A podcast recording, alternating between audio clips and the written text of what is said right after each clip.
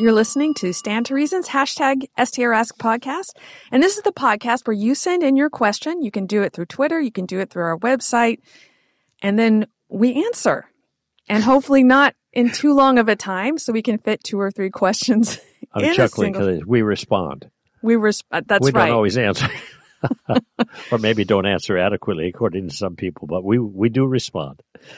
So we really appreciate hearing from you. So keep sending those questions in on Twitter with the hashtag STRask, Yeah, or you can go through our website. That's why we call it hashtag STR ask and not hashtag STR answer. That's Just just saying. Okay. What do you got? you are the star, people. You are the ones who make this show interesting. So we appreciate you. Yeah, we do. All right. The first question comes from Wendy.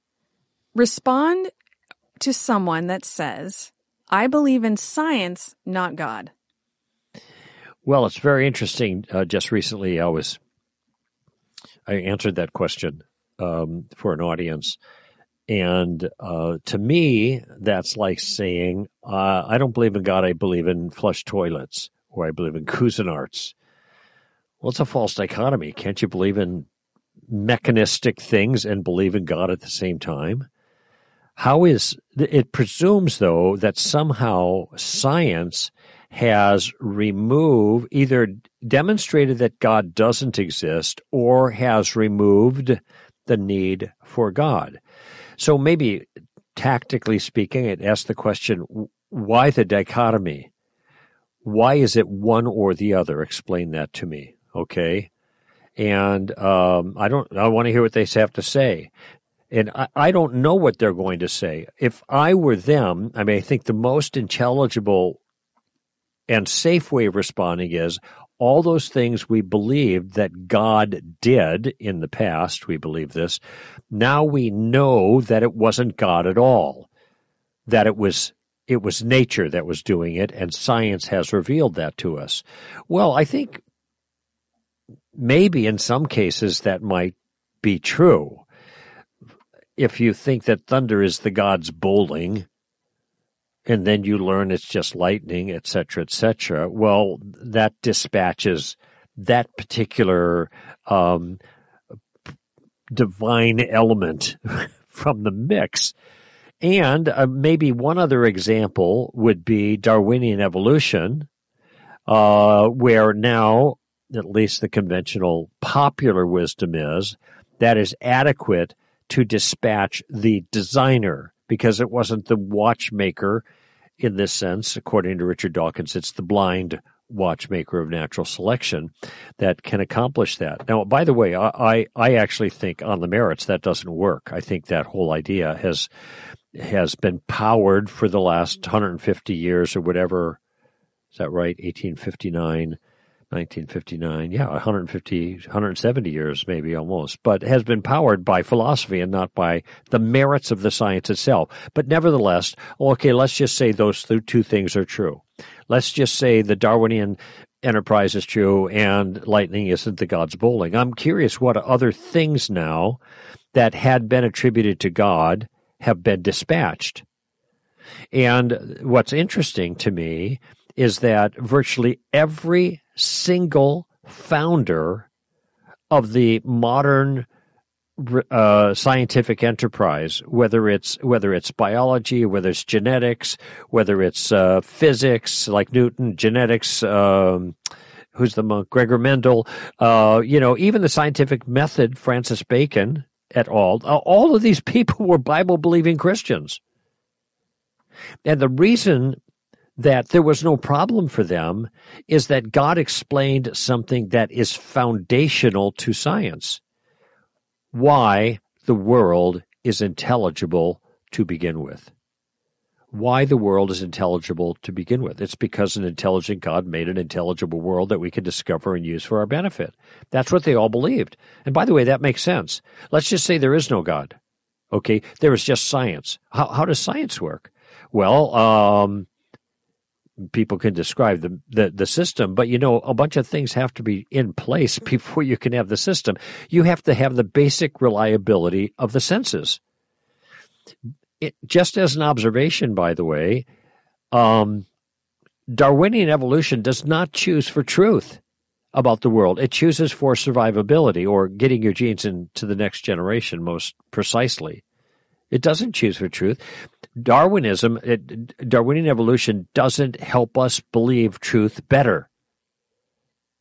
Ironically, and I've talked about this not too long ago on the air, ironically, Darwinists believe, or atheists believe, that Darwinism is the source of our moral assessments of the world, our, our, our, our moral viewpoint. But of course, when we say say murder is wrong or rape is wrong or whatever, this is just this isn't saying anything about murder or rape. It's just saying of what our genes have tricked us into believing in order to get our genes into the next generation. That's a standard explanation. Not everybody is as clear about the dynamic there. Michael Ruse is the atheistic uh, philosopher who's an evolutionist, he said, "Yeah, we, we don't we don't have true beliefs about morality when it comes to evolution. There's no basis for it. We think they're true, but they're not. They're just produced by evolution. So, in other words, evolution produces false beliefs about things. Gee, I wonder what other false beliefs it produces. If it doesn't choose for truth, it only choose, chooses for survivability. Now, what am I? What's the point I'm making? I'm the point I'm making is science as an enterprise cannot work without the kinds of things in place that only God can provide. Laws of logic and rationality, those are things that have to be in place, and they're not even material, but they're employed by the scientific enterprise. Okay, the basic reliability of the senses, I mentioned that. Where does that come from? Well, it comes from God. That's what we say. If you're an evolutionist, what do you say? It comes by accident through evolution. Well, if it comes by accident, why should we trust it? It's a standard argument, by the way. C.S. Lewis has brought it up, and so has uh, more recently Alvin Plantinga and others as well. How can we trust our, our judgments about issues of truth if our mechanism for doing that is simply evolved by chance? It's a very important question. So, this is the problem with with dichotomizing religion, or God in particular here, and science. I don't believe in God, I believe in science. Okay? And I, I have a little quip that probably takes some explanation. I don't believe in God or religion or whatever. Why not? No scientific evidence for it. Okay, well, you shouldn't believe in science then either. Why not? Because there's no scientific evidence for it. Science itself doesn't justify the process of science. It's philosophy of science that justifies the process, and that's outside of science. So, how does that philosophy justify itself? A theistic worldview does a great job, and that's why uh, all these others, Newton and Faraday, and and uh, um, all the rest I mentioned briefly,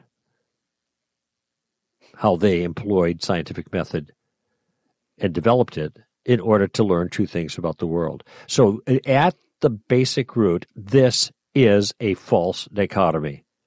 Okay. Now, if you want more information about the foundations of science, the theistic foundation and Christian foundations of science, I recommend two books that are new this uh, this year or late last year, and that is "The Return of the God Hypothesis" by Stephen Meyer.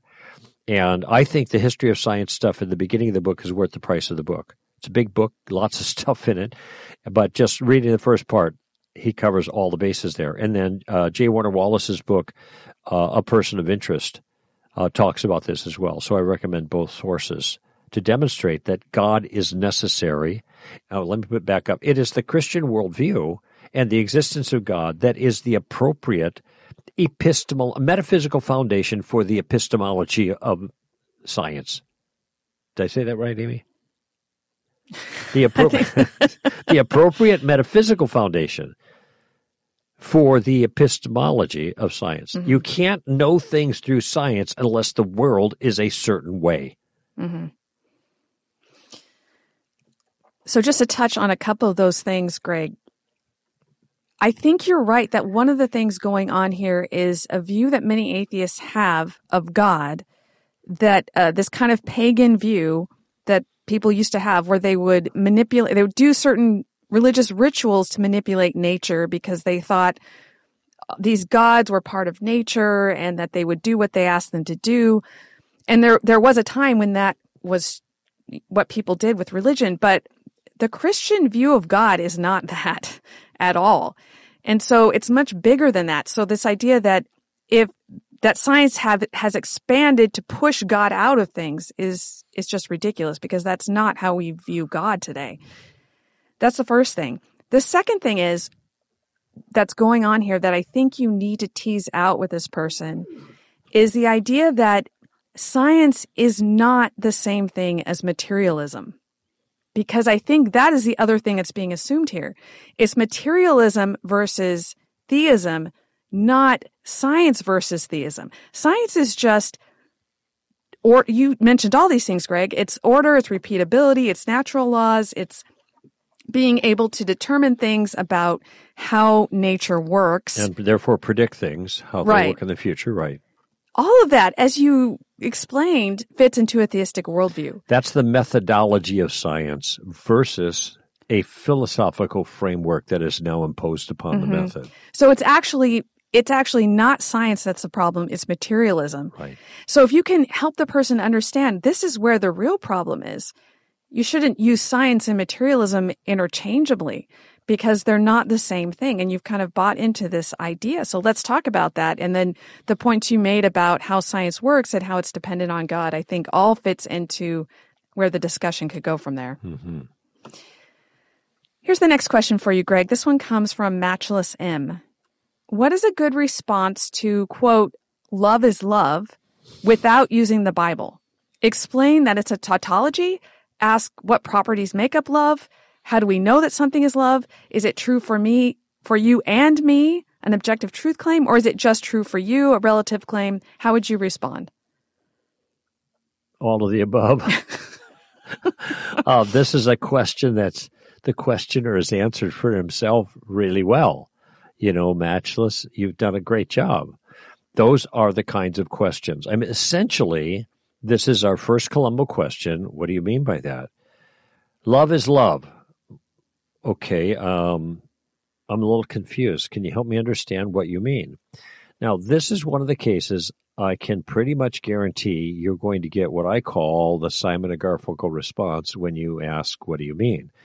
Uh, those two guys back in 1966 who wrote the song, The Sounds of Silence. Well, what do you mean love is love? I mean, love is love. Well, though I heard you the first time, I just am still confused. Sketch this out for me. So we are just going to gather more information on this and see what they say. And I think most of the time they're not able. I suspect I've actually never encountered somebody who, who says this, and then I've asked them. If I see it, I'm going to ask. But my suspicion is you're you're not going to get anything substantive. What's the point of saying that love is love? And uh, all of the questions that were offered by Matchless there are, the, are are appropriate questions once you get some more information, or even if you don't get any more, help out, help me out. They are Columbo questions that are different ways of asking for clarification on the point. Telling somebody it's a tautology, it, I mean, I could say that on the air so people understand it because my my listeners know what that is. Tautology is just repeating the same thing twice. So bachelors are unmarried males. All right. That's a tautology. It doesn't tell you anything about the world. It doesn't say that there are un- males that are not married. It doesn't tell you whether they're bachelors. It just tells you the definition of word. A equals A. That's all it means. A bachelor equals an unmarried male. It's it's just a uh, it's a synthetic statement is in philosophy what they say. It doesn't have anything to do necessarily with the real world. That's a tautology. All definitions are tautologies. Um, so um, in this case, though, I don't think it's you know people aren't going to know what you're talking about if you say that. I just want you to have the insight. That's the problem. But they are getting at something because it, this phrase is used to to dis to dis. I'm thinking disqualify, disenfranchise, dis dis whatever dis. The usually the Christian who has views on matters, especially sexual matters, whether it's gender or uh, marriage or uh, sexual behaviors that are different from the uh, cultural left.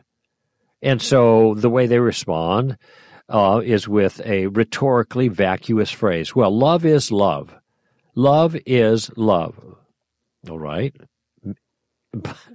and you mean what? I'm curious. I'm, I'm, open to hearing what you have to say, but so far I have no understanding of your point.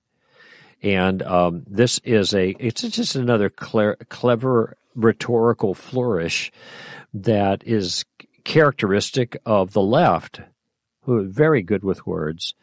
And this kind of confusion, because it is confusion. Uh, you'll find out it's confusion when you ask people what they mean then then they maybe will give you something of substance and content, but it has nothing to do with the phrase love is love. That is meant to obscure any uh, assessment of the view they actually hold. That's what's going on there.